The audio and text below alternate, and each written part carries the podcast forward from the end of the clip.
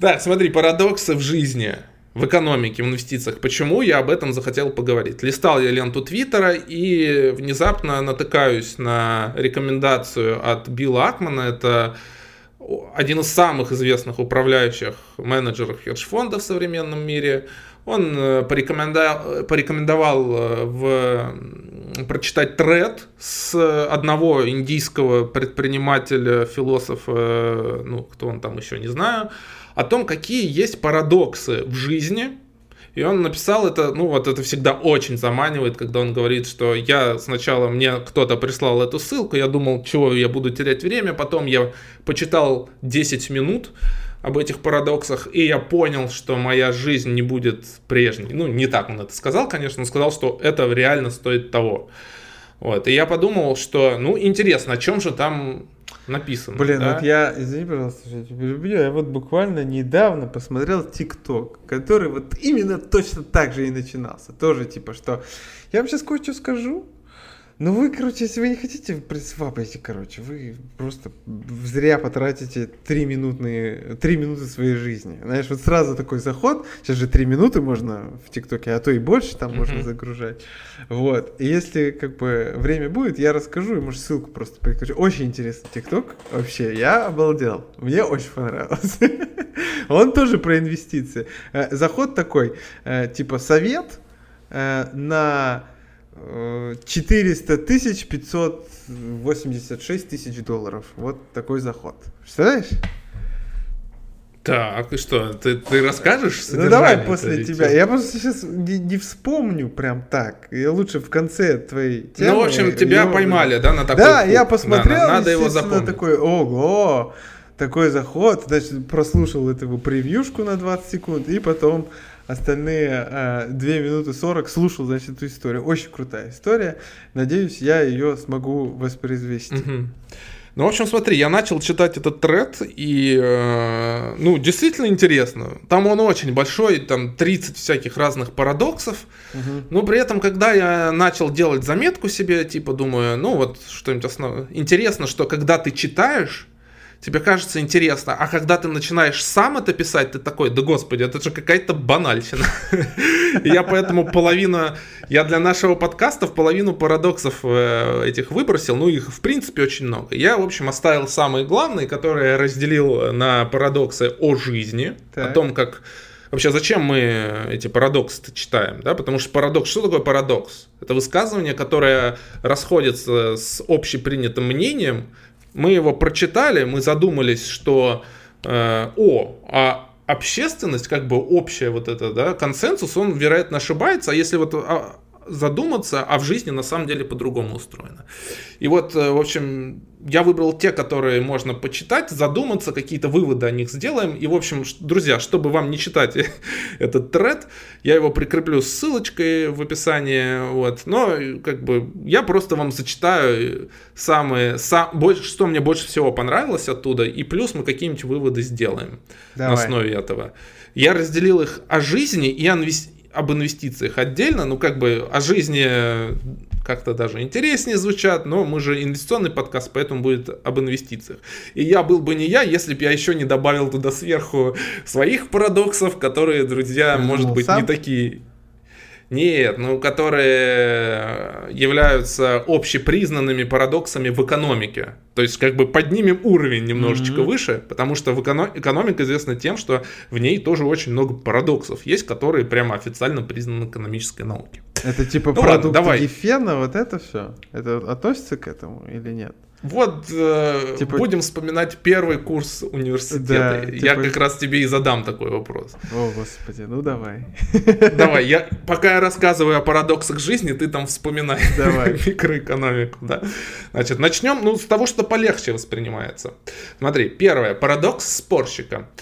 Э, ты замечал, что самые большие спорщики в жизни редко кого могут убедить?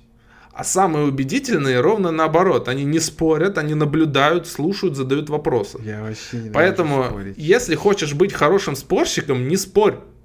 Убеждай. Убеждение это искусство, для которого нужна кисть, а не кувалда. как хорошо звучит в контексте современного, да. э, в контексте современности. Смотри, я на самом деле, можно как бы было бы назвать, это... Э, это баян. Я бы назвал это... Нет? Парад... Что? Это баян, вот реально, как бы, ну да. Я как бы, ну... Так все парадоксы, они своего рода баяны. Ну да, просто... да, да, да. Э, но я бы назвал это парадоксом э, Джо Рогана. Потому что, ну, я просто думал, а кого бы я мог сказать? Вот, вот человек, который вместо дебатов, он любит наблюдать, слушать, задавать вопросы. Джо Роган, пожалуйста, да? Ну да. На, на основе он этого парадокса он фактически... Да, он фактически построил свой успех. Я, кстати, обсуждал э, эту тему там со своими друзьями. И они, знаешь, кого мне привели в пример? Э, так. Как бы они привели в пример, почему этот парадокс не работает. ну, в смысле, что он неправильный, что ты можешь Э, убеждать человека, например, наблюдать, слушать и задавать вопросы, и нифига не поможет. Так. Они, естественно, привели в пример Оскара Кучеру, а. которому ты можешь задавать э, вопросы, слушать его, он может говорить, и все равно ну, это блин, не поможет. в отличие как бы от... Э, просто Оскар Кучера недалекий просто, и все. Ну, как бы тут ничего не поделаешь. А, в общем, я бы это назвал парадоксом Оскара Кучеры, что ты можешь следовать э, парадоксу спорщика, ну как бы учитывать его, и все равно никого не убедить. А? Возможно, да. Так. Э, ну, в общем, тебе это показалось баянистым, но Ну, немножко, на самом да, деле... нет, как бы, ну, реально так и Я, наверное, тебя разочарую, но Остальные еще там все такие. А, да? Да. Я просто, я просто не, не, не люблю две вещи. Я не люблю разговаривать по телефону и вообще разговаривать. Я не особо люблю вообще. Я... я... Э, и я не люблю спорить. То есть я вообще не спорю. Я не, не, не вообще. Я сразу, так, все, проехали. Все. Ну, когда надо, я убеждаю, пытаюсь, но спорить это просто такой waste of time. Всегда вообще. Я... я, наверное, для себя его отметил, потому что я сто процентов страдал в Спорах? своей молодости. Ну, то есть я почему-то, когда я был сильно в помоложе, лет... О, да, представляешь, ну, 15 лет назад. Слушай, 15 лет назад это уже там другой мир был, да, когда мы там в университете учились. Вообще другая страна, другой мир, другое все было.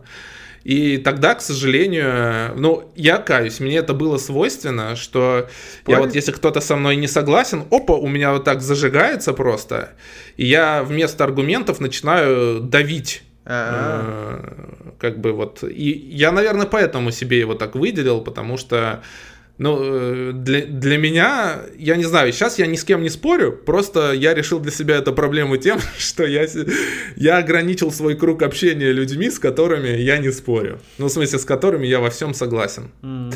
Значит, в твоем И, круге ну, нету... Может быть, не во всем, а не в большинстве. все так однозначников.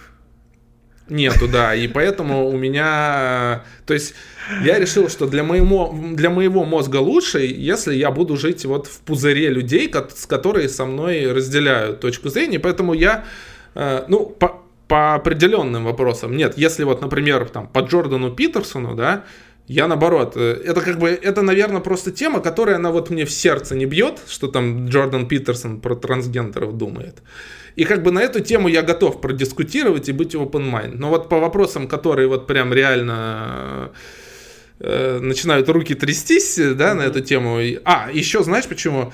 Э, а, ну да, я вот э, стараюсь себя не спорить с этими людьми, ну, а еще это сильно помогло, когда я уволился со своей работы, потому что когда на работе у тебя гораздо больше людей, с которыми ты общаешься вынужденно, и, естественно, ты... Ты общаешься с ними за, за деньги, деньги, да. И ты от этих людей никуда не сбежишь. Вот. И да, наверное, поэтому сейчас я стал более спокойным, потому что у меня нет э, людей, с которыми я вот общаюсь за день. Господи, как, как это звучит. А, Представляешь, да, вот, ты да. никогда об этом не думаешь, что ты реально как бы за деньги у тебя при, приходится общаться. С... Я просто понимаю, о чем ты. Но я, конечно, был да. в этом более спокойный. Я всех со всеми нормально, ни с кем никогда не спорил. Я вообще такой, типа, Короче, good guy, знаешь, такой сраный good guy. Да который ты вообще офигенный. Любой... Ты, прям... В любой компании такой, да, да, да. И ни с кем. Я просто себе выводы, короче, делаю там. А, ну вот этот там, короче, немножко такой, а этот вроде, вот этому лучше не говорить. И все, короче. Спорить вообще такое, фу, ненавижу. Никогда не спорьте. В общем, пожалуйста. друзья, берегите нервы да. и меньше спорьте, больше убеждайте. А иногда есть ситуации, когда лучше вообще даже не, не убеждать, особенно сейчас, и вообще зарыться в своем пузыре и просто переждать, пока там какие-нибудь темы для споров сами собой пройдут, ну, например. Да. Ну ладно, давай второй парадокс. Парадокс усилий. Может быть, для тебя он окажется более так. Э, полезным. Э, вы должны приложить много усилий, чтобы что-то казалось легким. Легкие элегантные выступления часто являются результатом больш, большого объема напряжений, напряженной и упорной практики. Маленькие вещи становятся большими, а простое на самом деле непростое. Я это назвал парадоксом Луки Дончича. Не знаю, знаешь ли кто это. В общем, э, это баскетболист, в NBA один из лучших э, игроков, Ничего лучший себе. европеец, наверное, Ничего себе. Э, который играет в Dallas Mavericks. Э, Тимофей Мозгов уже в НБА не играет, да, но в общем э, гений Вундеркинд начал играть в 19 лет, сразу всех начал поражать своей игрой. В чем прикол? Что если ты посмотришь на его игру, угу. э, ну, он с лишним весом, он медленно двигается. Ну, то есть, это вообще не стереотип, стереотипный баскетболист. Угу. Но ему так легко удается обыгрывать всех этих накачанных э, спортсменов. Угу. Э, Лебронов Джеймсов? Ну да, Леброн уже тоже постарел, но, в общем, ему это так легко дается. Его игру в США называют Лука Мэджик. Ну, то есть Класс. магический Лука. Потому что он вроде бы э, не Э, вроде бы он, ну как бы, ты, почему я люблю его игру? Потому что ты такой смотришь на него, и ты такой, да все же просто, вот просто, просто взял, пошел, прошел под кольцо, да, такой полноватый паренек такой э, с пузиком, прошел под кольцо, бросил мячик, забросил, да, все. И, и он там лидер по, коли, по среднему количеству очков э, в NBA а за сезон.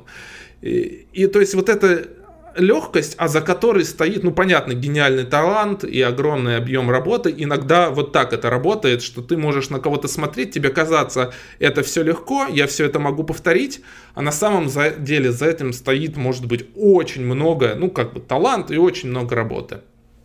Ну, да, это, мне кажется, вообще к спорту относится очень, очень, очень... К музыке какой-нибудь. Да. К да, вообще, к любой деятельности. Любому. Если как только ты становишься ну, мастером да. любой деятельности, то как бы все, все, собственно, понятно, да.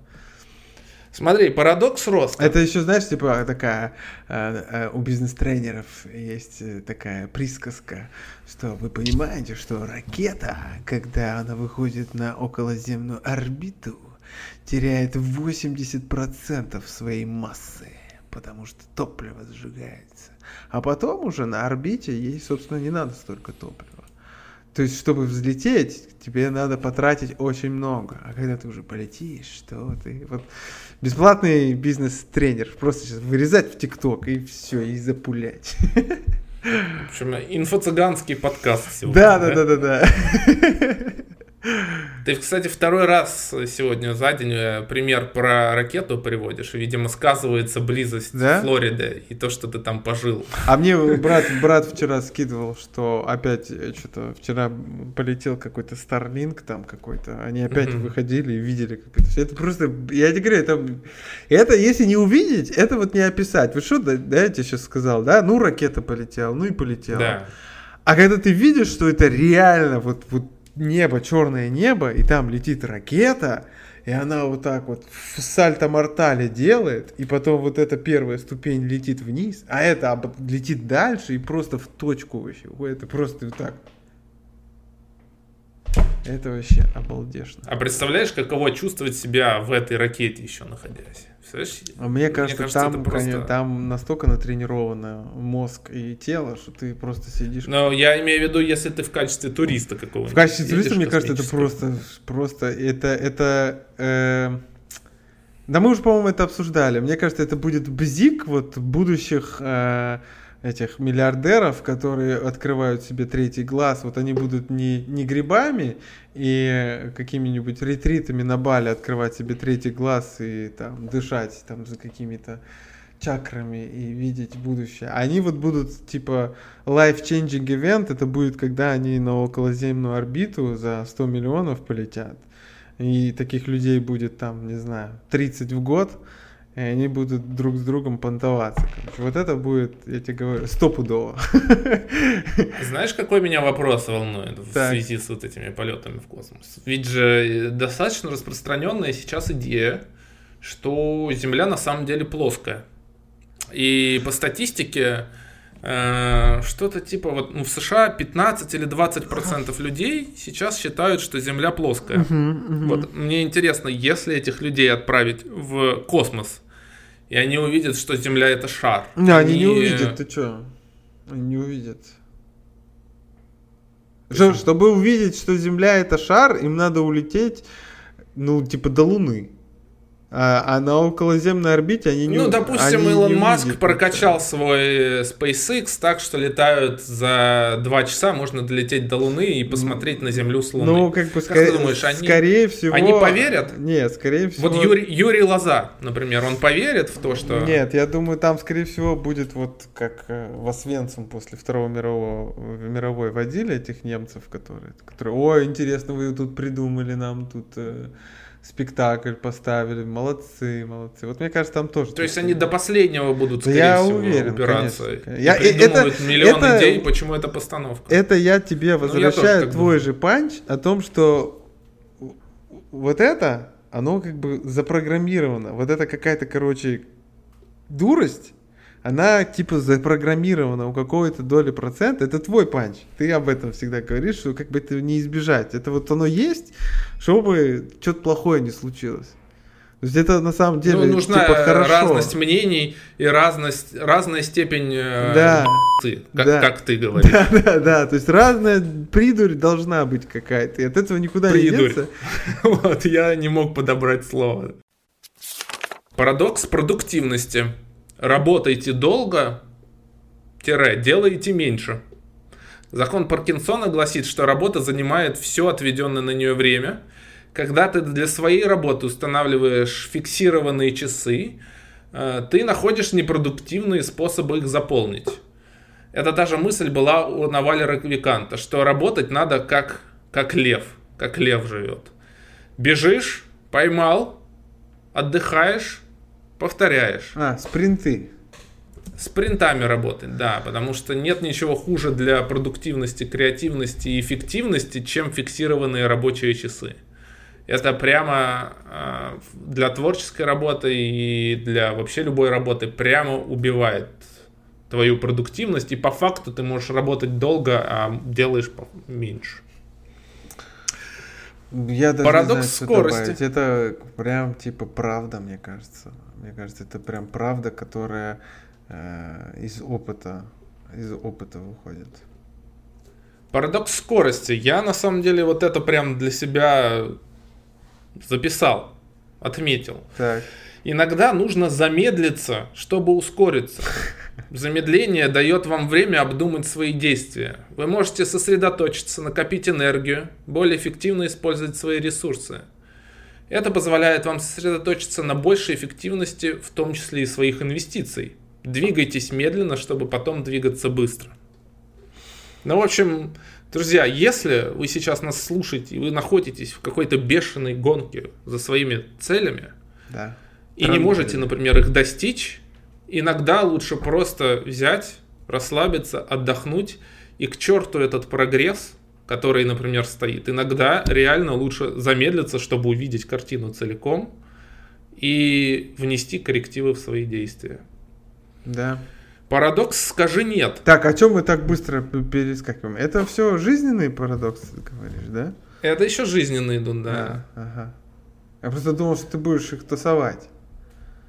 Нет. Ну ладно. Ну, давай, я еще парочку жизненных, давай. потом перейдем к инвестиционным. Давай. Нет, хочешь, можем тус тусовать или тусовать. Нет, я как, как, как, как тебе пока. давай я дальше пойду, просто чтобы по... Ну, как бы потом будет проще переключиться на mm-hmm. новую тему.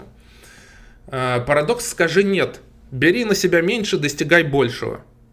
Это как бы банальность, но иногда она прямо, ну слушай, она прямо очень хорошо работает. В общем, успех не приходит от принятия каждого предложения, что встречается на вашем пути. Успех происходит благодаря концентрации, глубоком сосредоточении на задачах, которые действительно важны. Скажи да тому, что важно, скажи нет тому, что не имеет значения. Защищай свое время как подарок, которым нужно дорожить. Ну, в общем, э, Слушай, ну я... вообще скажи нет, это типа прям маст вообще всегда. Потому что я-то, я вообще, у меня с этим проблема была. То есть я вообще всегда на все, да, да, все, да, да, помочь, помогу, да, что надо сделать, объяснить, да, да, да. И, ну, то есть я с этим сам очень много вообще работал, тем, чтобы говорить нет. Я тоже, я вот это пытаюсь даже применять, потому что э, когда я был молод, у меня было много сил, я думал, вот сейчас буду записывать подкаст, вот буду вести телеграм-канал, вот введу э, дополнительные исследования по подписке, вот заведу твиттер, который будет на английском языке, вот буду делать еще тиктоки, вот еще там то все, и в итоге набирается столько, что ты себя просто заваливаешь этим, и задача очень сложная, становится нерешаемой. Ты вроде пытаешься это делать, чувствуешь себя как какой-то супер человек, а потом все заканчивается тем, что ты, например, теряешь интерес, теряешь в качестве, 100% теряешь угу. в качестве, потому что э, ну, когда ты не на одном работаешь, а пытаешься вот эту мультизадачность сделать, это, ну, я не знаю, это это сто процентов, что ты не добьешься э, чего-то, какого-то прогресса, если будешь делать э, разное. Даже посмотри там каких-нибудь успешных людей, которые мы знаем, мы в основном их знаем почему-то одному. Ну, блин, ну, кроме есть, этого вот... инопланетянина вонючего. Илона, это кого? Илона Маска. Ну как а, ну можно, ну, блин, SpaceX, блин, Тесла, Neuralink, Boring Company, что там еще? Ну, жуть. Слушай, мне кажется, я, я не знаю, я не могу ему поверить да до конца, и... что вот он над всем этим работает. Почему? Он же тут на недав... он же недавно в показаниях перед судом заявил, что он там очень много работает, что он вот только делает, что спит и работает, по 20 часов работает, по 4 часа спит. И честно говоря, ну, как бы, ну, учитывая, вот, чем он занимается, да, ну, визуально кажется, да, просто офигенно. Там, знаешь, какие-то гиды, видео существуют, как работать, как Илон Маск, там это. Но будучи пользователем Твиттера, я до сих пор не могу в это поверить ему. Э, потому что человек, который живет в таком режиме, ну, он не будет писать по 30 твитов в день. Ну, то есть, когда ты все время работаешь, я не знаю, вот ты увлеченно работал над какой-то задачей. Слушай, я каждый э, день работаю. Каждый день. Ты забываешь обо всем, о каких-то соцсетях, да. там это. Да хорошо, если вечером ты можешь на телефон. Маск, ну ладно, можно сказать, сейчас он там глава Твиттера и пытается как-то раскрутить компанию, но он и раньше этим занимался. Я просто не понимал, как человек, который создает образ абсолютного трудоголика, пишет по 30 твитов в день, с кем-то там ссорится, выдвигает свои предложения там по окончанию войны России и Украины, там вот это все, да. То есть я не могу поверить, что человек, который занят там многие на, на Ракетами, работах, короче, да, и... ракетами, как параллельно с этим ты можешь ссориться там с кем-то в Твиттере, решать мировые вопросы, потому что, э, ну, так это не работает. Потому что если ты сосредоточенно на чем-то работаешь, ты этим вот полностью погружен. И, и, и ты не можешь при этом писать там соцсети, потому что соцсети, да, это ты очевидно. Вот мне кажется, знаешь, что на самом деле делает Илон Маск? Так. Ну, то есть он, он на самом деле кучу всего делегирует всем, и, и как бы за него все работают. Ну, он просто там нанимает людей, да, а он себе делает имидж вот такого трудоголика, который спит на кушетке. Ну, ты тоже э... не, не, не принижай, пожалуйста, скилл найма людей. Нет, это офигенно, это, Это- офигенно. Нет, это дар. вообще, это, набо- это ровно наоборот. Нет, я согласен, что это наоборот, это самое главное качество SEO. Да. И хорошего, там, если на то пошло дело, президента страны. Это дар, ну как бы это вообще... Потому ты- что крутой президент это не тот, который вручную там решает все Да. вопросы, да, а тот, который может нанять профессионалов эффективных, которые сделают работу грамотно.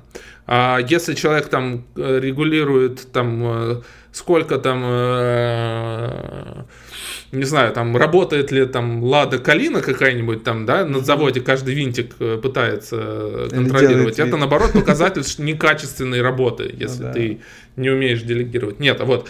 Но при этом Маск, он как бы создает себе имидж вот такого, который там по 20 часов, а, а по факту, я думаю, нет, может быть, он и сидит на работе, но знаешь, чем он занимается? Он, э, ну, я по себе это знаю. Иногда ты сидишь, работаешь, открываешь Твиттер и начинаешь там залипать, что-нибудь писать. Да. И, и ты такой, о, два часа отработал. ну, то есть ты из этих двух часов работал, например, полчаса, а полтора часа залипал в соцсетях.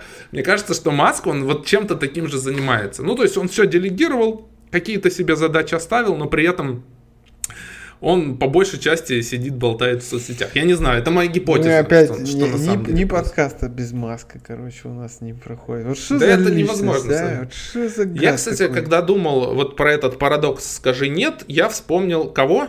Как ты думаешь? Питерсон. Я вспомнил... Нет, я вспомнил... А, новый гость нашего подкаста. э, К Маску можно присоединить э, Алексея Арестовича. А, да? Ну, да, потому я что... вообще ноль, я даже не знаю, ну, типа, Ну смотри, у него есть э, кроме имени интересная и идея. фамилии и того, как он выглядит, я вообще ничего почти не знаю. Ну, у него есть идея, которую ну, он как бы взял э, с, э, с военной службы о том, что учат, что если у тебя сложная проблема какая-то, твоя задача не брать проблему, например, еще сложнее.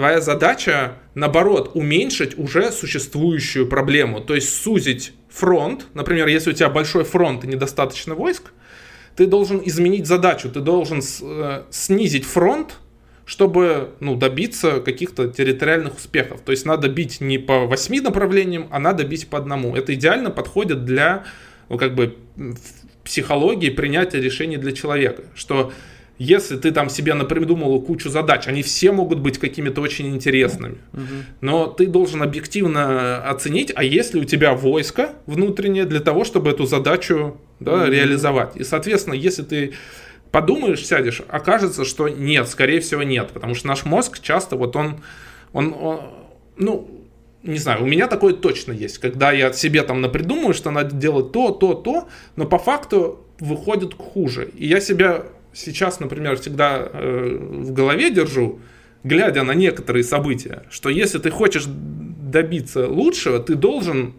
минимизировать задачу, минимизировать, сужать фронт. Ну да. И тогда ты можешь достигнуть успеха. Так что вот такие неожиданные гости нашего подкаста. В наших э, диалогах. Да. Так.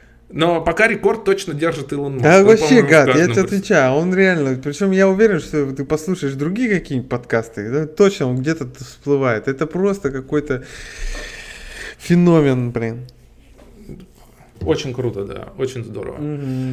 Очень. Он большой молодец. То есть такого, конечно, добиться такой цитируемости, ну, даже если он в итоге окажется каким-нибудь шарлатаном, ну, хотя уже очевидно, что он не шарлатан. Честно говоря, я раньше думал, что он шарлатан, но я ошибся. Да я вообще так не думал. Что значит шарлатан? Да, А я кого он когда- обманул? Нет, я когда вот в... Типа, две- что он не э, under-delivering делает? Ну, типа, Смотри, что... я когда в... э, Ну, когда я о нем только услышал, это был год там 11-12, и А я мне вот мама вообще прослушал- книжку подарила. Я про него узнал, мама книжку подарила мне на день рождения. Говорит, вот, типа, классный чувак, почитай. Вот у него какая-то вышла там то ли биография, то ли что-то там, я не помню. Он еще с лицом на обложке. Но это не так давно было, мне кажется. Ну да, да, ну как, не знаю. Я универе услышал, когда он еще не имел такого прямо Мгм. широкого, широкой популярности. Он был как человек, который говорит, что вот я всех пересажу на электромобили, дайте мне много денег, и когда-нибудь там через 10 лет будут результаты. Ну, то есть, я тогда что посмотрел? Это человек, который вот очень любит эпатировать и э, э, как бы с громкими заявлениями выступать, вечно обещать. Они же там обещали, что ну вот в следующем году будет там машина, вот будет, будет, будет. И я так смотрел на это пару лет, когда вот они прям обещали, обещали, и я такой думаю, а при этом, да, результатов вроде бы не было. Э, и и я такой, и я посмотрел тогда финансовую отчетность, и я помню, я там, это я на работе уже был со своим коллегой, я говорю, что он там, условно говоря, балабол, этот Маск, что вот он просто создает имидж, привлекает деньги. Ничего не делает. Э, как Никола, короче. Кормит сказками. Кормит сказками, в общем. Угу. Потому что уже там прошло много лет, и результатов никаких не было, и мне вот так казалось, что это так и будет я сейчас прекрасно вижу, что, ну, я ошибся, да, это так бывает. И, и знаешь, у нас такая ситуация была, это вот как раз по поводу первого, не спорь, да, ну, это... А у нас на работе о, это постоянно было, что вот друг на друга кричали, там, ругались, даже по, абсолютно по дурацким маленьким поводам. Ничего вот, как, например, по поводу будущего Доширак какой вкусный, был. решили? Курица или свинья? Да, вот все такое было, да. Там. Ну, просто у нас была команда спорщиков таких. Так. И вот это был 13-й год, и я помню, как я там доспорился, и я беру такой листочек бумаги. Так. И тогда Тесла стоила что-то типа 300 долларов. И я говорю, что все, шорт Тесла, она, вот я, я пишу там, типа, 300 долларов шорт, там, uh-huh. 8 октября 2013 года, и вот так вот прилепил прямо, типа, все, вот помни, так. вот через год с тобой встретимся, вот все там, она упадет, рухнет. Uh-huh. 2013 год. А чтобы ты понимал, тогда Сплит это не вот было, эти 300 наверное. долларов с учетом сплитов, это сейчас, наверное, долларов 5, наверное, 10. Угу.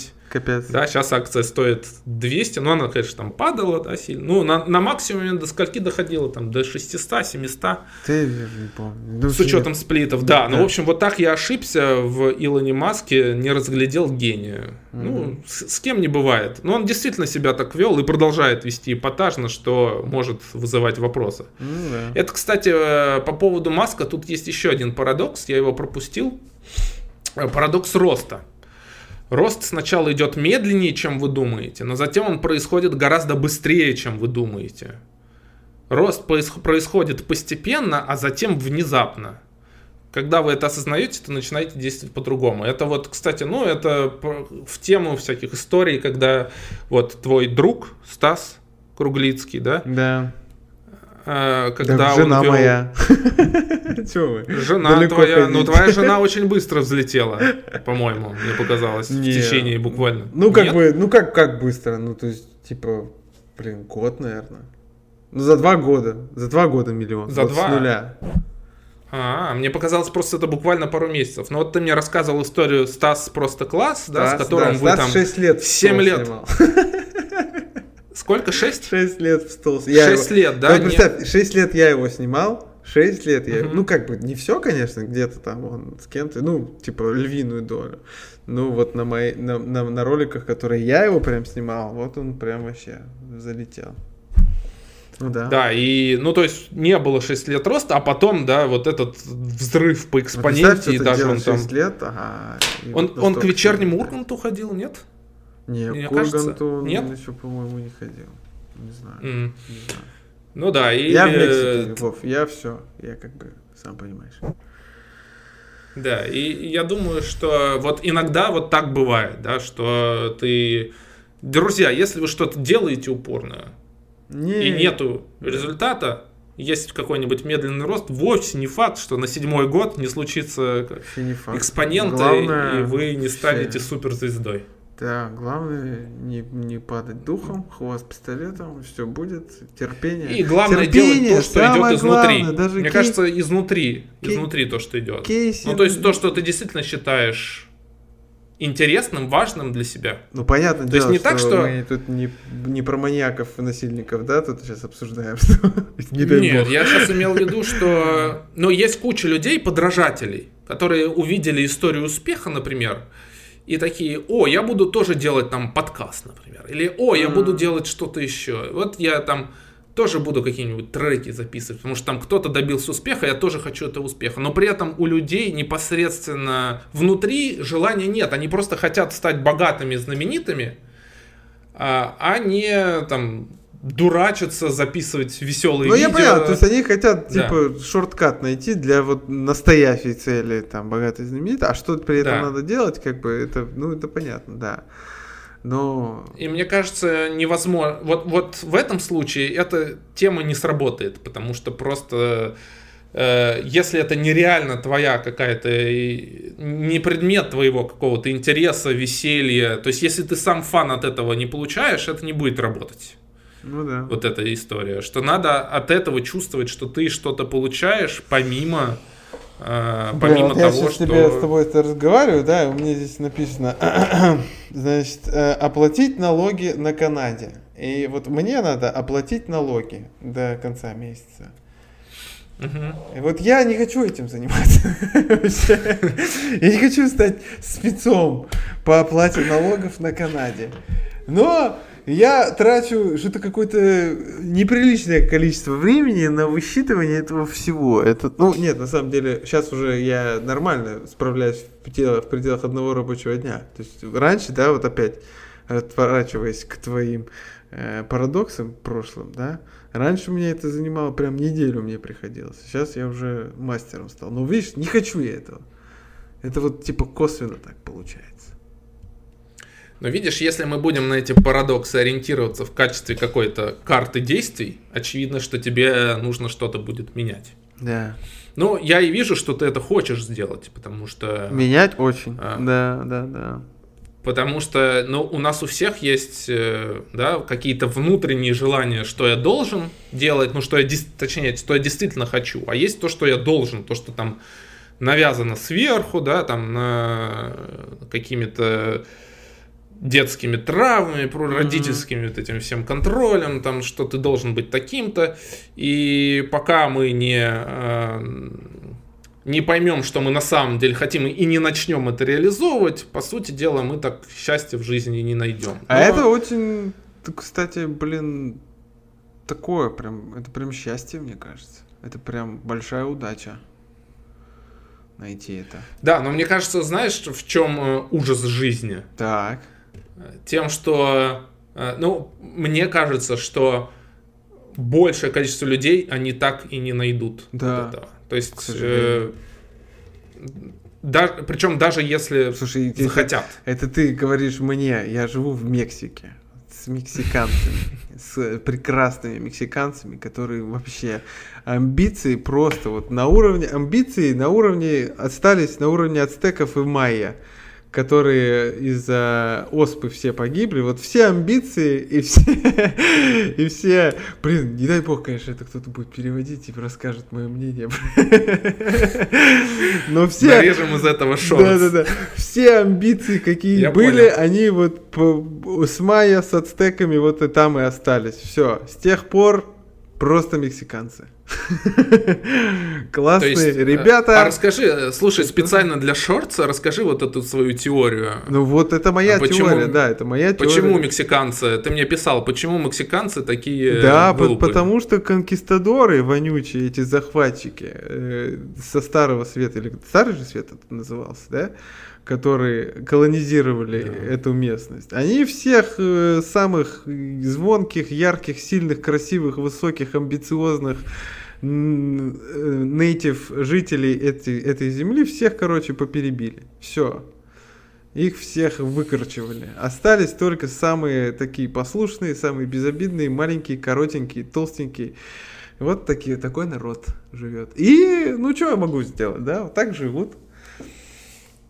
И это, кстати, подтверждается вот косвенно. Я начинаю как бы... Ты знаешь, что у них нету там ни олимпийской сборной по гимнастике, например. 300 миллионов человек. 200, 200, сори. 300 в США. 200 миллионов человек э, населения, и у них нет сборной гимнастики, прикинь? Это что вообще? Ну, я тебе тут отвечу э, этим системой э, сравнительных преимуществ Давида Рикардо.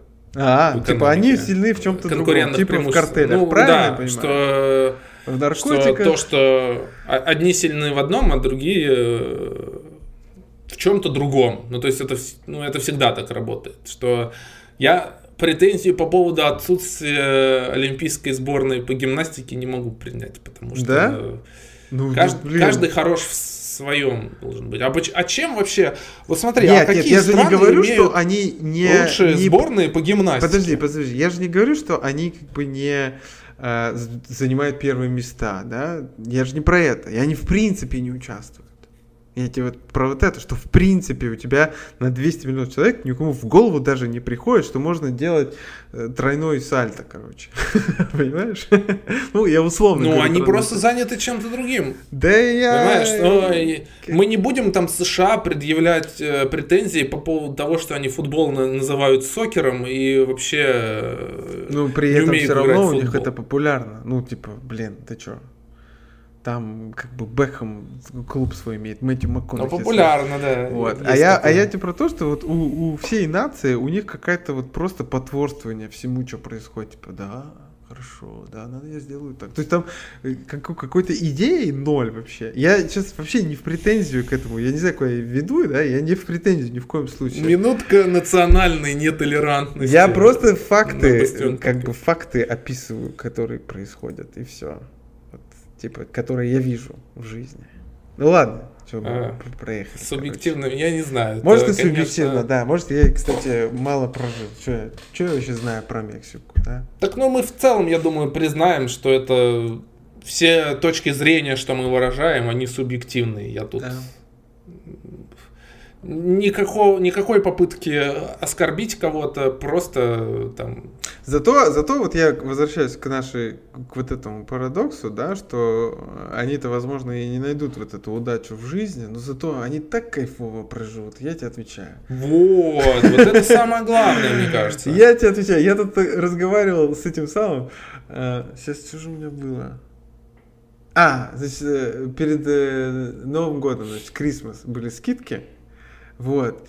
И я тут стою такой, смотрю, на Xbox есть скидка, а на PlayStation нету, короче, скидки.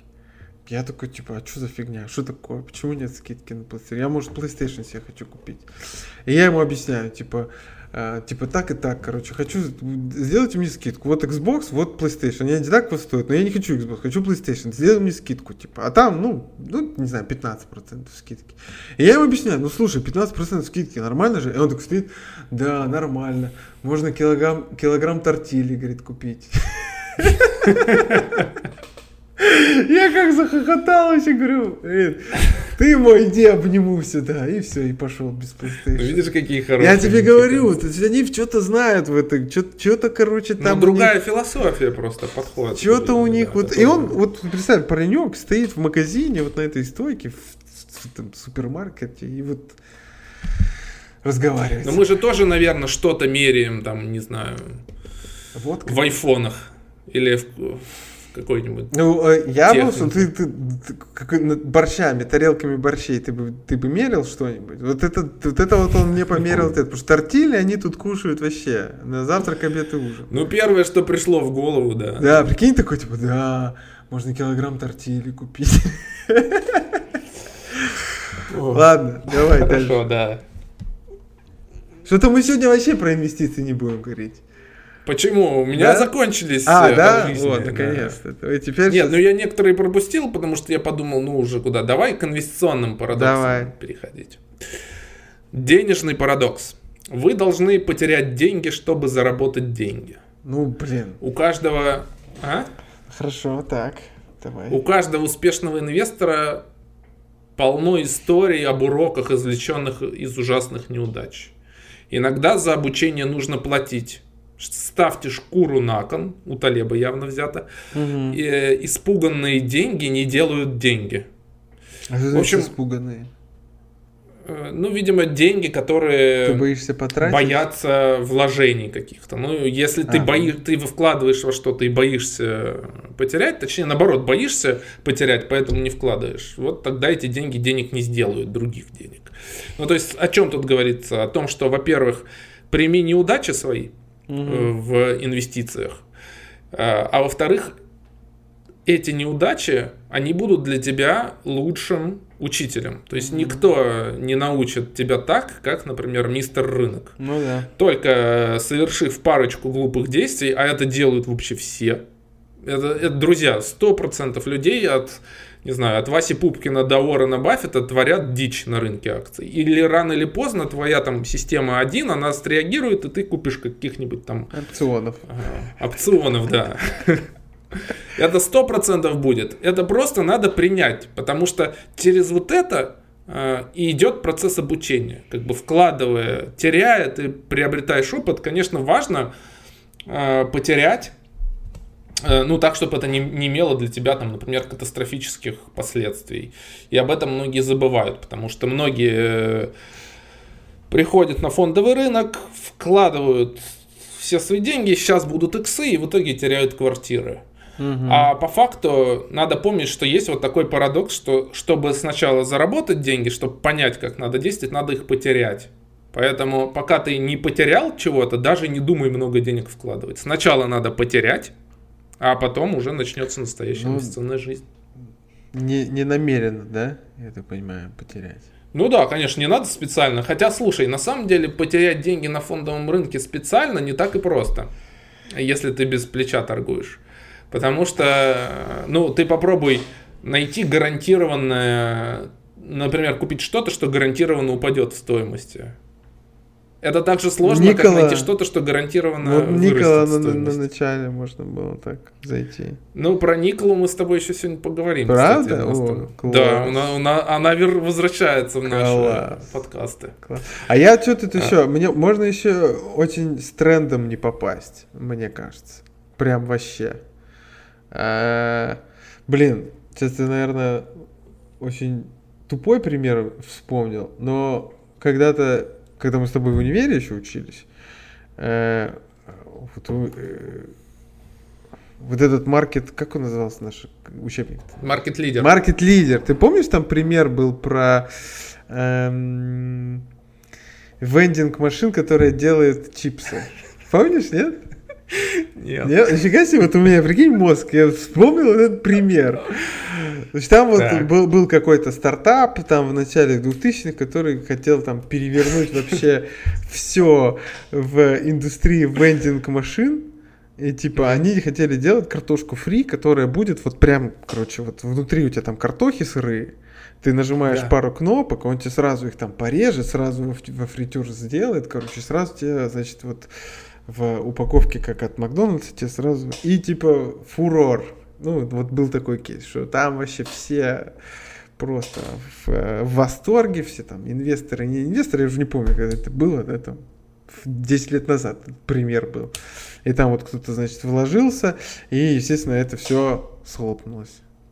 Все. Ну вот, мне кажется, на рынке на фондовом такое, конечно, с трудом найти, но мне кажется, можно. Мне вот кажется, GoPro такая же хрень.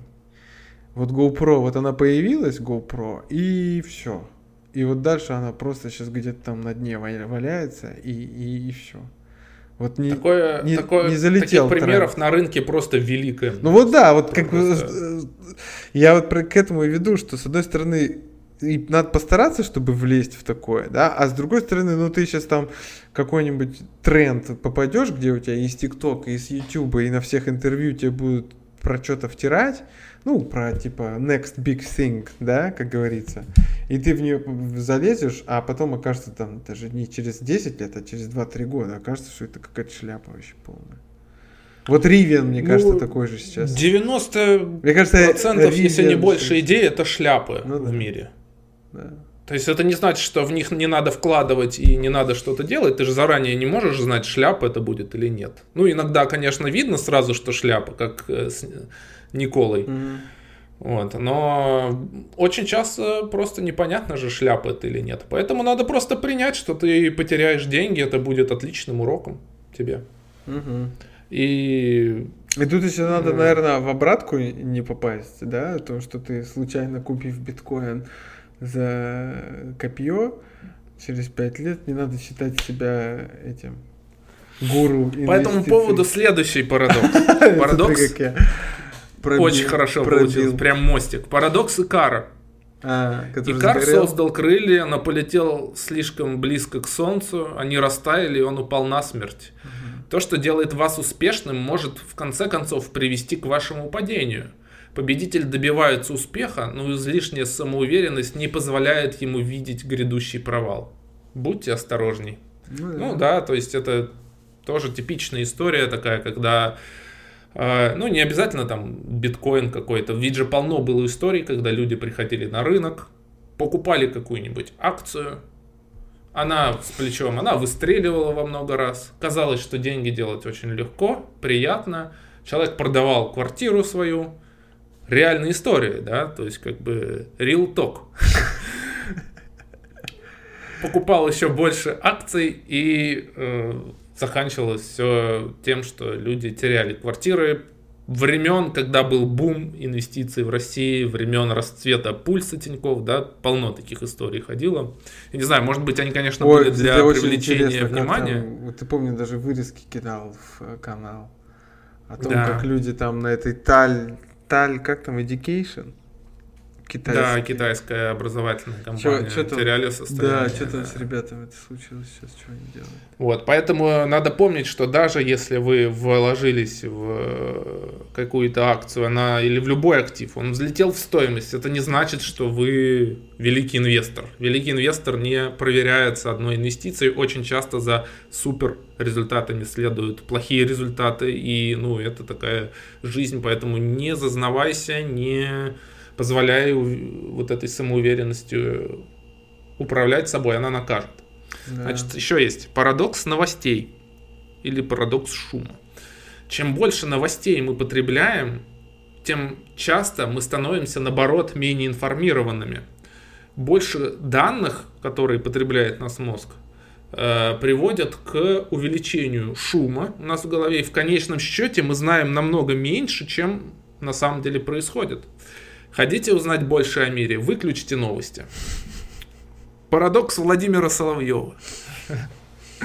Что если много слушать какой-то информации о чем-то, в общем, далеко не факт, что эта информация приводит э, к правильным умозаключениям. Да. И э, мне кажется, что это особенно правильно, правда, когда человек потребляет какую-то информацию не систематически, потому что у тебя есть два варианта, да, ты, ты, можешь э, э, просто включать какие-то фоном передачи, которые идут там, да, новостные, э, финансовые там или еще какие-нибудь, и они тебе там в голову закладывают много разных нарративов, которые часто э, подвержены такой ошибке кликбейта, да, то есть часто нам новости, которые подают, они подаются, потому что они э, какие-то громкие, звучные, привлекают внимание, а не потому, что они реально полезны и экспертные. Вот, и тогда мы просто шумом нашу голову забиваем. Второй путь – это когда у тебя есть, наоборот, какая-то идея, э, и ты идешь смотреть какие пишут? последние новости по ней. То есть ты сконцентрированно, сфокусированно ищешь. В плане акций это очень хорошо работает. Можно вообще не читать ничего по фондовому рынку. Э, садишься писать, например, обзор по акциям. Ты такой берешь, ага, Газпром. Ну-ка посмотрим все последние новости, которые были за, ну, с момента там последнего обновления портфеля. В общем, я как бы занимаясь обновлением этого портфеля, понимаю, ну насколько же это кайф, потому что ну, я, к сожалению, слежу и вот из обычной ленты новостей. Надо же какие-то истории там для подкастов, для канала э, выцеплять, да. Но это очень большая нагрузка для мозга. А вот если ты садишься писать такой обзор, смотришь то, что было за две недели по конкретной акции, просто в кайф. Ты такой, о, все выстраивается там как бы в логическую цепочку, никакого шума нет, очень хорошо работает. Так что фильтр новостей это просто, просто вау. Я завидую людям, у которых работа не связана с эм, просматриванием потоков новостей, потому что я думаю, это же такой кайф. Если бы у меня была такая работа, ну, может, мне это так кажется, я бы вообще никакие новости бы не читал. Ну, то есть я бы читал вот то, что важно, там, не знаю, для моего дела, да, по этому делу, и читал бы какие-нибудь книги. А новости, ну так, Бастион подкаст бы просто слушал, где мне бы сказали, если бы что-нибудь важное произошло, например. Так, парадокс скромности. Ну, это, в принципе, тоже к парадоксу Икара можно добавить. В инвестировании готовность в инвестировании готовность признать, что у вас нет конкурентного преимущества, может стать конкурентным преимуществом. Глупая самоуверенность не порождает ничего полезного. Понимание своих реальных способностей способствует качественному принятию решений. То есть humility, да, там скромность, что если ты признаешь, что э, у меня на самом деле нету э, Дара. Это как путь, путь кого там, даосиста или самурая, что ты уже мертв. Все. И когда ты признаешь, что уже мертв, ты уже становишься бесстрашным и понимаешь, mm-hmm. как надо действовать. Так и тут. Ты говоришь, что я полный лох в инвестициях, поэтому я действую так-то. И даже если мне э, там получается заработать доходность, это не отменяет от того, что я полный лох. Вот, я буду действовать осторожно, понимая все риски, понимая, что у меня нет конкурентного преимущества, что другие все у меня у меня, но я буду действовать так-то, так-то, так-то. Вот что предлагает этот парадокс скромности. Значит, экономические парадоксы. Э, то, что я сверху, это уже не наш друг индийский э, предприниматель э, инфо-цыган. Э, а то, что уже я сверху добавил, потому что, ну, я же подумал, как, все-таки у нас э, такой более серьезный, да, подкаст. Э, да сегодня вообще что-то мы с тобой разошлись разошлись, да. А, и я добавил экономические парадоксы, потому что я парадоксы, ну, конечно, в экономике, там, первый курс, второй курс, микроэкономика, нас учили, что, ну, достаточно много парадоксов. И вот э, в, в экономической жизни. И ты мне сразу сходу, да, там, вспомнил, что тебе пришло Гефена, в голову. парадокс Гефена я вспомнил. Гефена? Я всегда думал, что он Гифин. Ну, как бы, кто где учился и на что учился. Но мы с тобой вместе учились. Ну, кто как, значит, учился. Так. Так, и ты помнишь, что такое? По-моему, парадокс... по-моему, это вот когда чем дороже так. продукт, тем больше его покупают. Э, но смотри, какая штука. Там есть еще эфи- э, парадокс Виблена. Ага. В общем, это да, это, они, это похожие парадоксы, они оба связаны с тем, что при росте цен на товар его количество возраст, э, потребления его да. возрастает. И если парадокс Гиффина, это шотландский журналист был в 19 веке, он, э, он сказал, что при повышении цен на определенные товары их потребление повышается за счет экономии на других товарах. Ну да. О чем он говорил? Он говорил об ирландском картофеле. Он в 40-е годы, там был неурожай картофеля, э, и он заметил, что цены на картофель в Ирландии выросли, а потребление картофеля при этом увеличилось. Почему? Потому что э, люди, э, у них мало денег было, они начали просто экономить на другом, на чем-то еще более дорогом. Потому что цены на картофель, картофель, хотя цены на него выросли, он все равно был самым дешевым но у людей не оставалось денег там на что-то другое, и они переходили еще больше на картофель, начинали больше экономить. Э, парадокс Виблена это похожая история, вот про то, что ты говорил, то, что mm с ростом цен на определенные товары э, спрос на них тоже может увеличиваться. Это касается предметов роскоши, различных люксовых услуг. Потому что, вот, например, Недавно я смотрел про Ferrari, то, что у них э, рекордная продажа, рекордная прибыль. Я посмотрел на их профайл, я такой, о, просто компания потрясающая для долгосрочного роста, потому что, ну, э, зарабатывает, да, на грехах, которые есть в человеке, да, то есть э, показать свой статус, показать свой класс, продают машины по 200 с лишним тысячам долларов, специально ограничивают выпуск машин, потому, поэтому у них заказ расписан на долгие годы вперед, и что было бы, если Ferrari продавала машины не за 200 тысяч, а, например, за Даже ну, как 100. Tesla там Model Y, да, там за 70 тысяч долларов. Ну и понятно бы, они бы выручки получали бы, скорее всего, меньше в итоге, ну, да. потому что вместо того, чтобы это позиционировать себя как некоторая люксовая услуга, люди бы такие, о, да, какие-то Мне непонятные кажется, они бы чуваки. услугу сделали это уже такими действиями. Porsche бы сделали услугу или Lamborghini, ну, другим суперкарам. Они бы ну просто... Ну да, поэтому есть группа товаров, на которые цены ни в коем случае нельзя опускать, mm-hmm. Mm-hmm. где цена сама является движителем спроса. Э, есть, кстати, такой А мне кажется, это, интересный кстати, вот если возвращаясь, если есть э, люди, которые нас слушают уже давно, мы когда-то с тобой обсуждали будущие тренды э, зумеров и миллениалов. О том, что вот это все, вот это все понты, это вот это все напускное, оно, короче, уходит.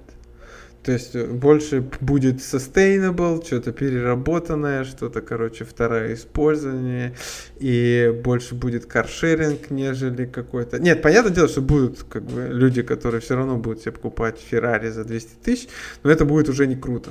Круто будет, блин, полететь на Луну. Вот это будет круто. А на тачке поездить вообще не круто. Вот мне кажется, вот с этой точки зрения Феррари не очень хороший актив, я думаю. Это возможно, но мне кажется, что это мы мыслим слишком умно. Да? Ну как, сли- слишком логически, или я не знаю, судим по себе. Потому что я когда... э, Ну, У меня нет возможности купить Феррари пока. Ну, я бы, Нет, наверное, ну, мы- купил, мы как бы- бы мог. Мы судим с точки зрения, что оно нам и не нужно. Ну, то есть, Ну да. если у меня будет лишние 200 тысяч долларов, я не буду Феррари покупать Ну да. 100%. Ну, то есть, э, Лучше в аренду взять, там, уж, если хочется. Э, да, но просто я, я, ну, лично для себя я не вижу смысла в понтах. Но, опять же, возвращаясь к нашему вопросу о том, как вот э, там всякие про этого чувака, который в чате э, админов инвест-каналов хвастается, что он продал тысяча курсов на торговлю криптовалютой Мгм. по, там, по тысяче долларов. То есть... э, а как он их продает? А он говорит, а я вот э, снимаю, как я там на Мальдивах на тачке дорогой Мгм. катаюсь, как я там в Дубае кушаю. И он говорит, что это работало сейчас, это работало 10 лет назад, это будет работать всегда. То есть, э, Блин, как же это грустно, есть- а? Я не знаю вообще. Как же то есть как, как я боюсь, что как этот чувак продает э, тысячу курсов по тысяче долларов на торговлю криптовалютой, также мне кажется, что и понты в виде э, дорогой машины э, они будут еще долго работать, ну, если, я не знаю, там не появится какого-то эксклюзивного предложения. Кстати, я думаю, что э, Тесла может попасть под вот этот эффект Виблена, негативную его сторону. М. Ведь же многие говорят, что Тесла нужно выпустить бюджетную версию, дешевую версию. Так Model 3, мне массовую. кажется, достаточно дешевый уже. Ну, там говорят, что надо еще более дешевую. Но, А, э, я понял, я понял. Там типа, э, там же еще такая фишка, что Prius вышел. Э, Toyota Prius, а в Америке Toyota Prius это вообще, короче, эталон. То есть вообще. И он типа стоит тридцатку, а Model Y что-то там типа 50, наверное. Я думаю, типа из-за этого, что... Ну, я боюсь, что вот Тесла, если она начнет выпускать дешевые автомобили, но она уже начала, она немножко потеряет вот в этом в марже в итоге. Ну как, это и, это и очевидно, и немножко потеряет в своем статусе, потому что, ну как, э, смотри, с, с айфоном такого не случилось. То есть все равно даже самый богатый человек, у него будет iPhone, а не там, нет, ну конечно у кого-то могут быть, как там какие-то дорогие эти Не, я были. понял, да, будет, это кастомные экземпляры будут, но day-to-day телефон точно будет iPhone, скорее всего. Да, да. Вот. И, но мне кажется, что с автомобилями все-таки это другое немножечко. То есть, э, э, если Тесла вот эти 20 миллионов э, автомобилями заполонит всю землю, они немножко потеряют как бы свою э, эксклюзивность, скажем так, и и как бы и, и это как раз наоборот сыграет на руку таким компаниям, как, например, Ferrari, Мгм. потому что я помню, в, в десятые годы как раз существовал вот этот нарратив, что э, типа Тесла это конкурент Феррари. Ну что это вот ну, это дешевле, но вот примерно в том же ценовом классе. Они же начали с дорогой спортивной автомобили. А сейчас получается, что э, Тесла это не угроза Феррари. То есть, э, уйдя вот на этот массовый рынок, они просто самоликвидировались М. как э, угроза для Ну Феррари. погоди, сейчас же выйдет Родстер. Как бы как сейчас, обещали еще в прошлом году. Это Родстер, это типа а-ля супер гиперкар вообще, который будет стоить за 150 тысяч и будет ездить быстрее Феррари там раза в два условно. Ну, может быть, да, но... Да, он тогда, конечно, внешне должен сильно отличаться. А ты не видел, будет, да? Конечно, сильно. Это- Нет, я не видел, честно. Я видел этот кибертрак. Кибертрак, ну вот это, это другая уродливое, категория. уродливое Да. вот это создание. А, Нет, я- Интересно, удастся ли? Я уверен, что удастся.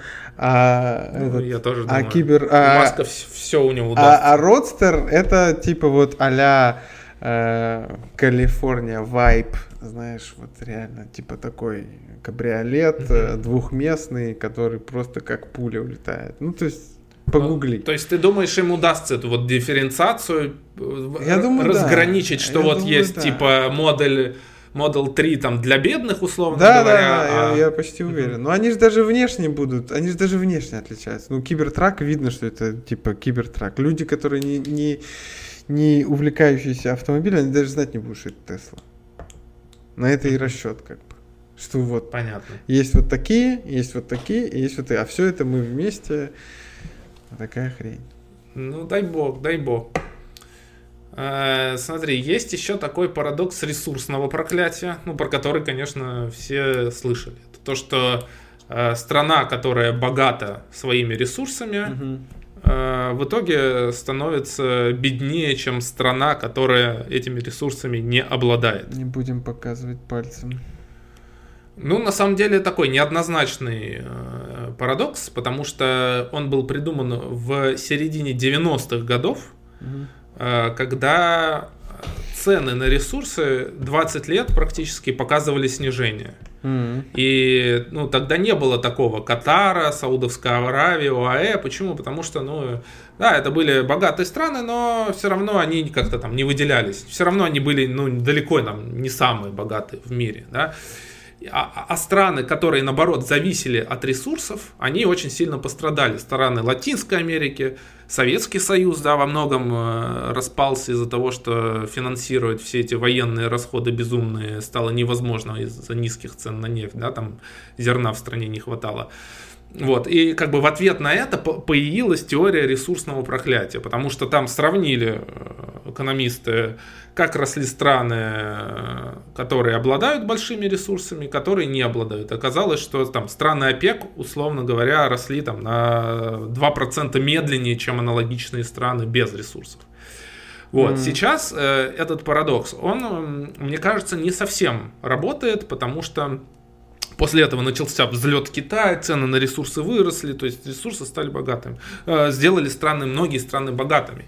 И появилось действительно огромное количество стран, ну не огромное, их, их много, да, там на Ближнем Востоке, э, которые, у которых ресурсы это все равно основной вид экспорта, основной источник доходов, да, и они богатые. Ну то есть странно говорить о каком-то ресурсном проклятии, например, в отношении ОАЭ, или Катара, или еще, потому что без, э, без своих ресурсов они так бы остались бы нищими бедуинами, скорее всего.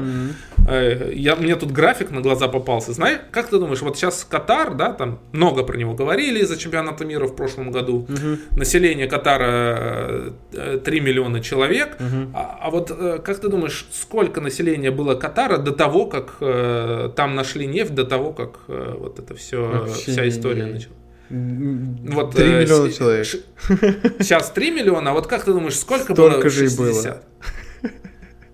Ну нет, нет, нет. Ну Там понятно, было ну, 60, 60 тысяч. А всего. как они? Знаешь, Они же не могли столько сделать их. Это что? Они выдавали паспорта? Ну, в том числе, да. Ну невозможно Миграция. с 60 тысяч сделать 3 миллиона за сколько? 50? За 40 лет. За 40, Но среднегодовой там просто, среднегодовой там просто, это не так, э, там не так много получается. Это сложный процент так работает. Это Нет, 7% годовых. Ты же говоришь про количество людей. Количество... Да, да. Ну, Ну, то есть они выдавали про сложно- паспорта, правильно я понимаю? Нет, ну, конечно, в том числе, но и своим, э, св- свой, свой там просто, как бы, нефти много, доходов много, давайте размножаться. И сейчас я тебе скажу, я тут сохранил где-то картинку. То есть, э, кажется, из 67 тысяч сделать 3 миллиона, это прямо очень много. А на самом деле среднегодовой там просто, ну, друзья, я не знаю, посчитайте сами, там получается не так много. Где эта картинка, а? Ну, я тебе верю. Я понимаю, я хотел...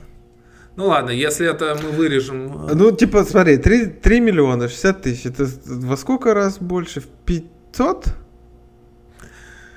Э, это уже третий час записи нашего подкаста да, пошел. Я, я не готов считать, э, я не готов считать 500, в голове допустим, 500. сложные проценты. На 40 лет. 500. Э, Давай, ты же там эти все rules of 72 Не, я могу открыть Excel посчитать, но я не хочу, извини. Ладно. Короче, очень, очень много они выдавали. Друзья, не если... Не может человек посчитайте, столько э, э, рожать за... людей. Так что... Э, человек. Вот такой тоже... парадокс Катара, давай вот его, его добавим. И парадокс сложного процента. Угу. Если это правда всего лишь 7% годовых, ну, Yeah. Нет, там, слушай, там точно, там супер взлет пошел в нулевые. Он точно не может быть эм, он, он точно не может быть естественным. Ну, То есть да. там прямо вот, там шло, шло, шло до миллиона, и потом в течение пяти лет опа до двух с половиной. Я ну, говорю, они почти там наверняка... какие-нибудь лорды записались точно, какие-нибудь там из Shell, из BP, точно а, там. Ну там, там вот, скорее всего, они считают... Нет, нет, слушай, я же это знаю точно. Они же считают трудовых иммигрантов там. То есть это не только жители, это кто там имеет резиденс какой-то, mm. а их там там же, мы же с тобой это обсуждали в одном из подкастов, я сейчас, да вот, мне сейчас все, это пришло в голову, что, у нас подкасты что там непосредственно катарцев, там, там что-то типа 300 тысяч всего, да, да. точно. Ну, да. Вот так, сам, сам с собой по, Поговорил и порешал. Как говорил мой коллега, приятно поговорить с умным человеком. Да, да. Слушай, ну мы идем сегодня на рекорд, я тебе так скажу. Никогда мы столько долго не засиживались. У меня... Да, и у меня я не закончил первую тему, представляешь? Ровно остался час на камере. Ну ничего страшного. А я еще, я еще байку должен рассказать, которую я в ТикТоке. Вот, я вспомнил. Я же ее обещал. А ты вспомнил ее? Но я ее не забывал. Я вспомнил, что я ее обещал сказать после Ну хорошо, давай я. Ну, у меня тут есть еще парадоксы, но не знаю, я, наверное, буду их просто уже срезать, потому что, ну, сколько ж можно. Ты, если Парадокс что, сбережений. Слышал ты что-нибудь про парадокс сбережений? Что ты их сберегаешь, а они испаряются. А все пропадает куда-то. Но практически. Это, э, этот парадокс э, сформулировал один из самых знаменитых экономистов в истории Джон Мейнард Кейнс. О, который что умер. чем мы или как он? Кейнс is dead, да? Есть такой мем. Да, есть такой лозунг, это хейтеры Кейнса, да, они да, вот да. любят в таких футболочках ходить. Да. Вот, и он говорил, что чем больше мы откладываем на черный день, тем быстрее он наступит. Ну, так, блин, такая теория. Типа это из разряда эзотерики какой-то, знаешь. Нет, это не эзотерик, это вполне себе даже работающая да? теория, потому что, что он говорил это в контексте, день? он на основе чего это сделал? Он сделал это глядя на Великую депрессию. Он говорил, что вот смотрите, почему она пошла, эта Великая депрессия? Потому что случился экономический шок, люди начали сберегать деньги, а что такое сбережение денег по Кейнсу? Это, значит, это потерянное трат. потребление. Да. То есть смотри, что, что в кризис э, случается? Ты, например, теряешь работу, а ты начинаешь меньше там тратить вот э, на там на Феррари себе не купил, там еще что-нибудь, да. Соответственно, у продавца этих товаров э, начинаются проблемы за то, что на, ты начал резко сберегать. Я каждый, у них спрос упал, они нач... Ладно, продолжай. А, они, нач... они начинают э, тоже сокращать свое производство. Да? И так далее, идет по цепочке. В результате ситуация в экономике становится все еще хуже-хуже. И в результате ты вроде бы сберег деньги, отложил на черный день, но как бы ты в итоге остался без работы, потому что в итоге вот эта э, цепь домино, она дошла, например, там и до твоей компании, да, то есть э, в итоге общий агрегированный спрос э, упал. К чему вел, зачем про это говорил Кейнс? Он говорил к тому, что как бы если люди начинают вдруг экстренно панически сберегать, здесь должно вмешиваться государство. Срочно тратить деньги.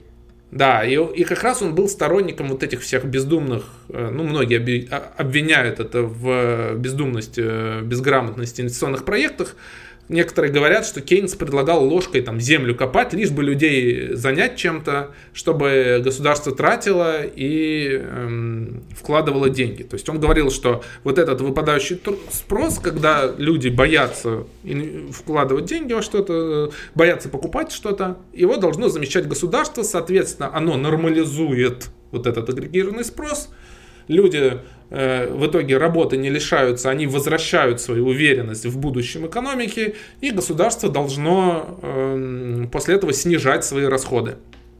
То есть, как бы естественным, таким, не естественным, а наоборот, как раз, да, искусственным таким регуляр, регулятором экономических циклов э, выступать. Э, на что, конечно же, было очень много критики Кейнса по этому поводу. Почему? Потому что практика показала, что а, в кризис государство действительно может нарастить э, свои расходы, нарастить долг, выступить этим тратчиком, но когда экономика выходит из кризиса, государство не сокращает свои расходы, потому что бюрократы дорвались до денег и такие, а что ж, как же это так? Что ж, мы же вот потратили, мы эти деньги распределили, э, и в итоге государство с каждым кризисом становится все больше в экономике. Ну, там, 2008 год там тоже это показал, да, что э, такая теория приводит к тому, что просто государства начинают тратить, тратить еще больше, и их становится еще больше в экономике. То есть они берут на себя все еще больше. И, э, собственно, почему такой хейт Кейнса, ну, особенно там в США среди, например, либертарианцев, потому что они называют его эту теорию Э, объяснением того, почему э, государства должно быть государ... Э, много в экономике. И что в конечном счете это приведет к огосударствлению, марксизму, коммунизму. И многие вот говорили, что вот там Кейнс был такой латентный коммунист. коммунист Ничего себе. Да. Слушай, а и... а это при нем начали дороги строить в США очень много? Ну, это основываясь в том числе на его идеях. Вот э, я, мне кажется, очень много людей вообще недооценивают значение очень хорошей разветвленности дорог. Я это прям ощущаю, живя в Тулуме в Мексике. И я понимаю, ну да, что... это тебя очень ограничивает в перемещениях. И в перемещении, и в принципе, в, в твоих тратах даже, типа, что-то заказать, что-то получить, что-то привезти, что-то отправить. А, то есть в Америке это просто тебе в какую-нибудь вообще самую-самую тьму таракань можно Amazon за два дня доставить. Ну, я а, утрирую Amazon, да, но типа любые человеческие услуги, отправить почту, Э, что-то получить, куда-то поехать, все вообще идеально. И, ну вот, кто этот э, долгосрочный эффект оценивал вообще? Это кто-нибудь про это думал? Я не знаю. Просто это, это Нет, супер. Всякие э, всемирные экономические форумы, форумы, они все время пишут об этих инвестициях в инфраструктуру, что экономика... Нет, есть даже прямо скоринги по качеству инфраструктуры, там от оценки от С до А. И mm-hmm. ну, в Америке, например, этим все равно все озабочены. Говорят, что там наша инфраструктура отстает на 40 лет от того, какой она должна быть что мы должны инвестировать. И вот Байден же как раз подписывал указ Infrastructure, вот этот проект по каким-то там триллионам инвестициям в инфраструктуру. И, ну, по идее, это, конечно же, оценивается на основе каких-то параметров, но здесь как бы двоякость, сложность, потому что как бы деньги ты потратишь, что ты, да, сейчас, здесь и сейчас. А, вот. а результаты там. этого будут видны через 20 лет, например. Да, и а кто несет риск того, что эти деньги будут инвестированы в какие-то абсолютно глупые затеи? Ну, не знаю, вот как э, Олимпиада в Сочи какая-нибудь, да? Все говорили, э, что вот э, там инвестируем в, в инфраструктуру, в развитие региона, ну, они действительно, да, инвестировали это.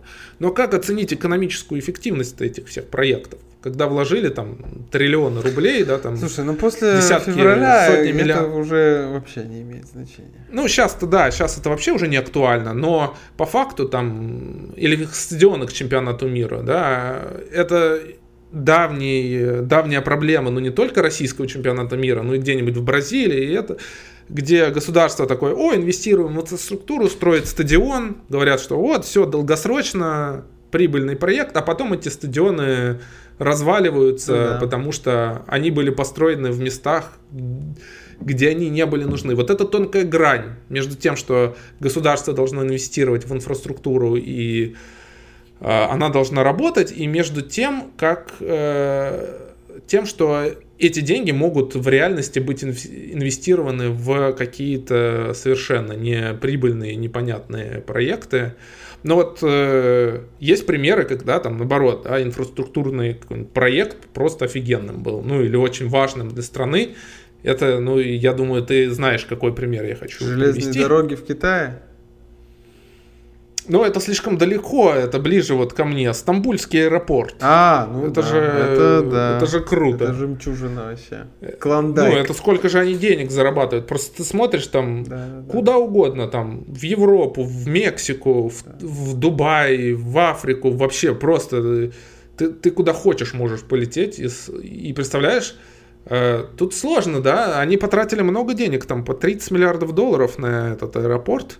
Но представляешь, да, я думаю, что она купится 100%, потому что прям такой супер, супер хаб, и я уже столько денег этому аэропорту отдал, ну как бы косвенно, через покупая билеты, а, а сколько, сколько денег этому аэропорту перенесли граждане России, это да, вообще, в этом году. Да. Это, это там, если посчитать, только за счет этого он, наверное, окупился да, в итоге. Да. А Turkish Airlines стала он самой дорогой авиакомпанией мира. Самый прибыльный, еще не дорогой, но прибыльный. И парадокс ценности.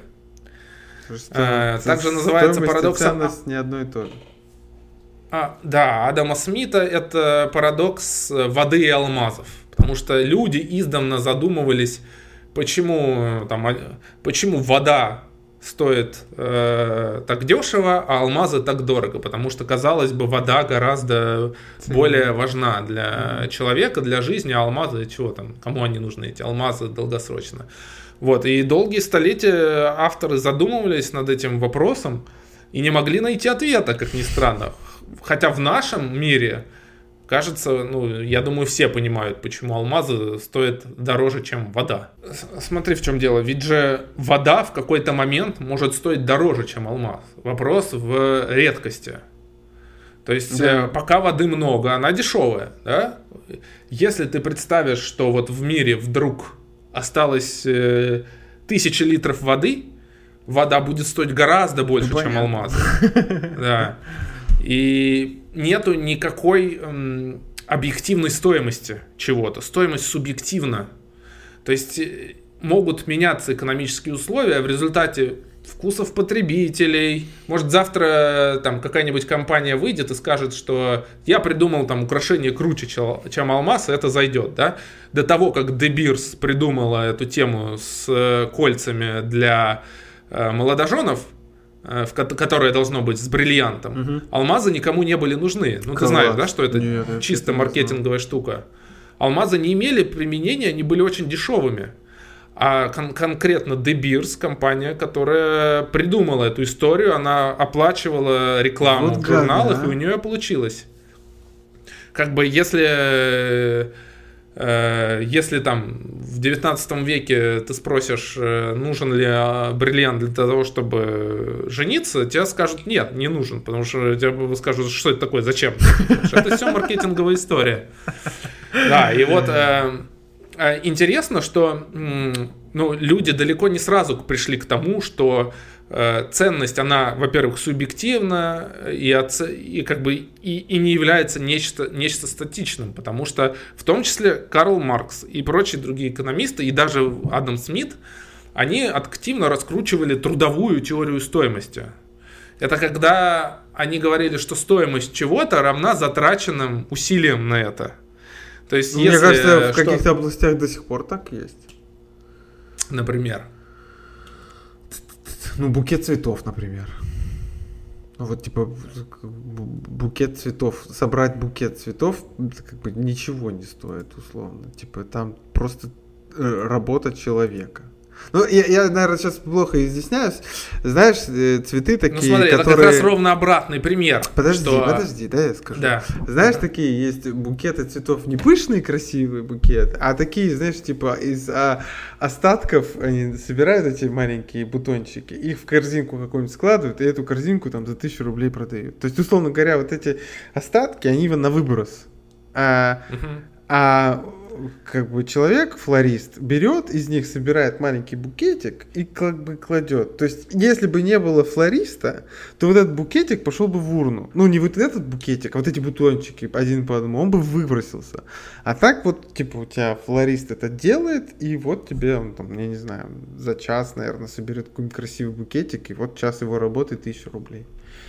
Ну, час, конечно, много, Но- мне кажется.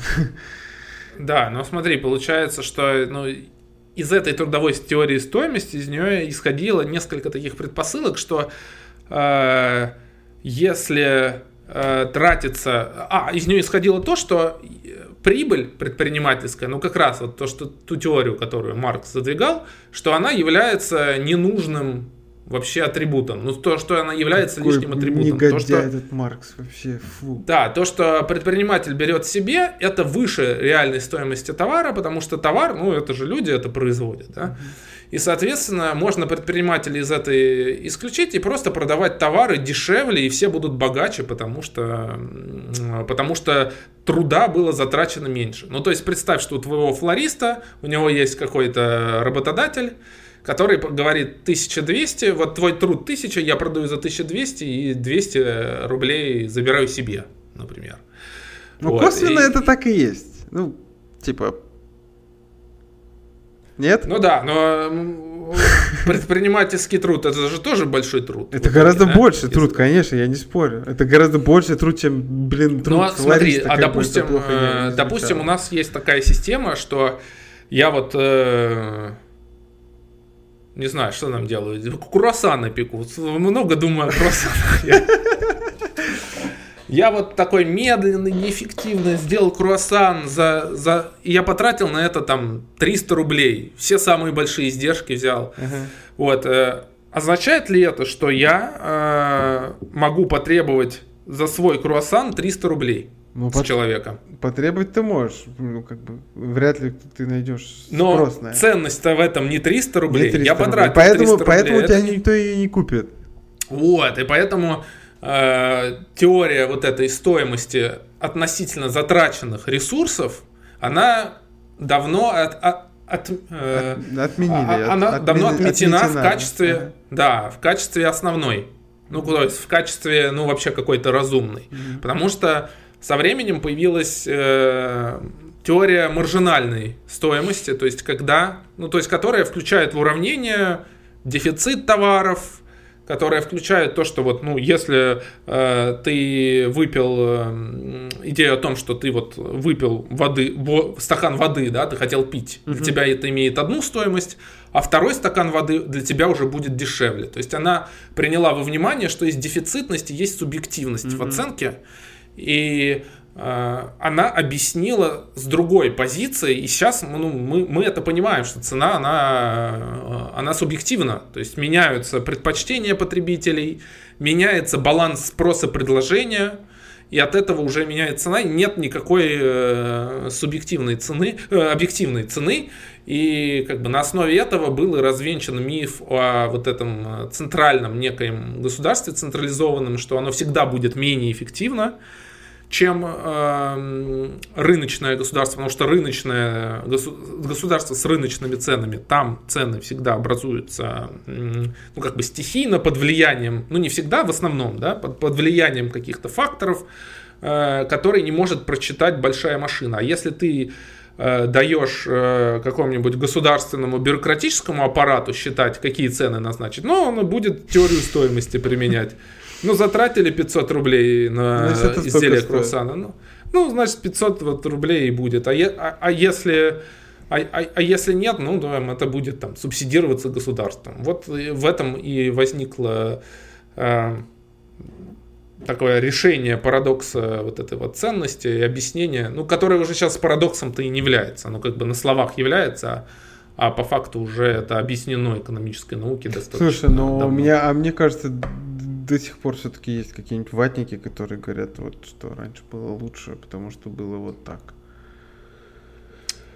Да, и я не исключаю, что... Ватники А, я сейчас понимаешь? сказал не, как бы не в обиду. Я просто имел так сказать, такой собирательный образ людей, которые говорят, что раньше и трава зеленее была, и яблоки вкуснее. Но в том-то и дело, что выражение «раньше было лучше», оно далеко не означает, что... Ну смотри, экономисты оперируют таким понятием, как...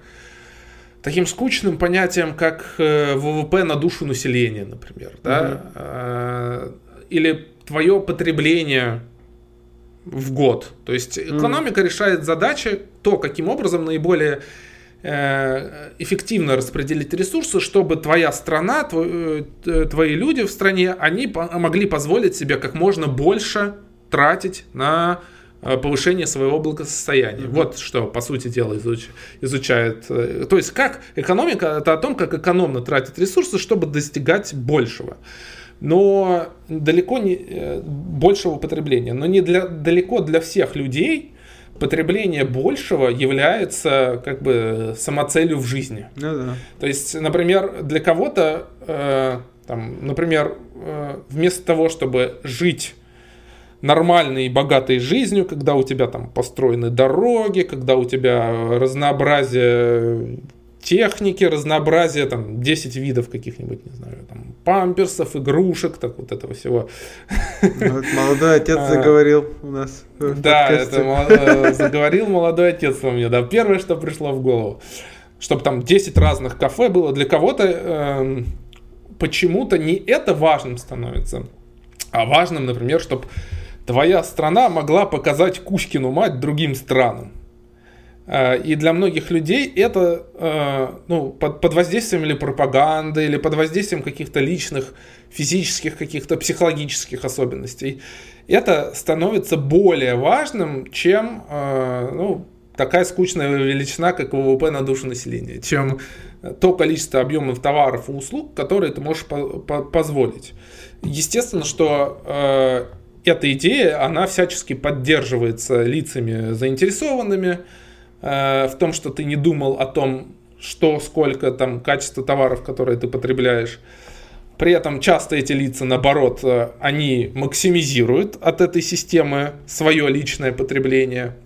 Э, Ну, это другой вопрос, да. Но, но как бы э, много кто любит... то есть э, экономика этот вопрос не решает, что вот раньше жи- жизнь была лучше. Да, она, возможно, была лучше, но она была лучше с точки зрения того, что там твоя страна могла показать Кузькину мать. И это вот те э, параметры, то есть вот, вот этот уровень э, ценности для человека экономика не может оценить. Она решает другие вопросы. Соответственно, для, каких, для други- какой-то группы людей важнее другие ценности. Почему они стали важными, это другой вопрос. Да? Этим должна изучаться, я не знаю, какая-нибудь социальная Наука, психология, политология. какая-нибудь- Да. Эти вопросы экономика не решает, почему трава раньше зеленее была. А, так давай я байку-то расскажу. А, давай, Надо да. рассказать, наверное. Короче, значит, вот этот я закольцуем. Я с этого начинал, да, и с этим закончу. Я сейчас не знаю, как я ее вспомню, короче. Ну, так, я схематично. Если что, я тебе скину ссылку, прикреп, прикрепишь ее там.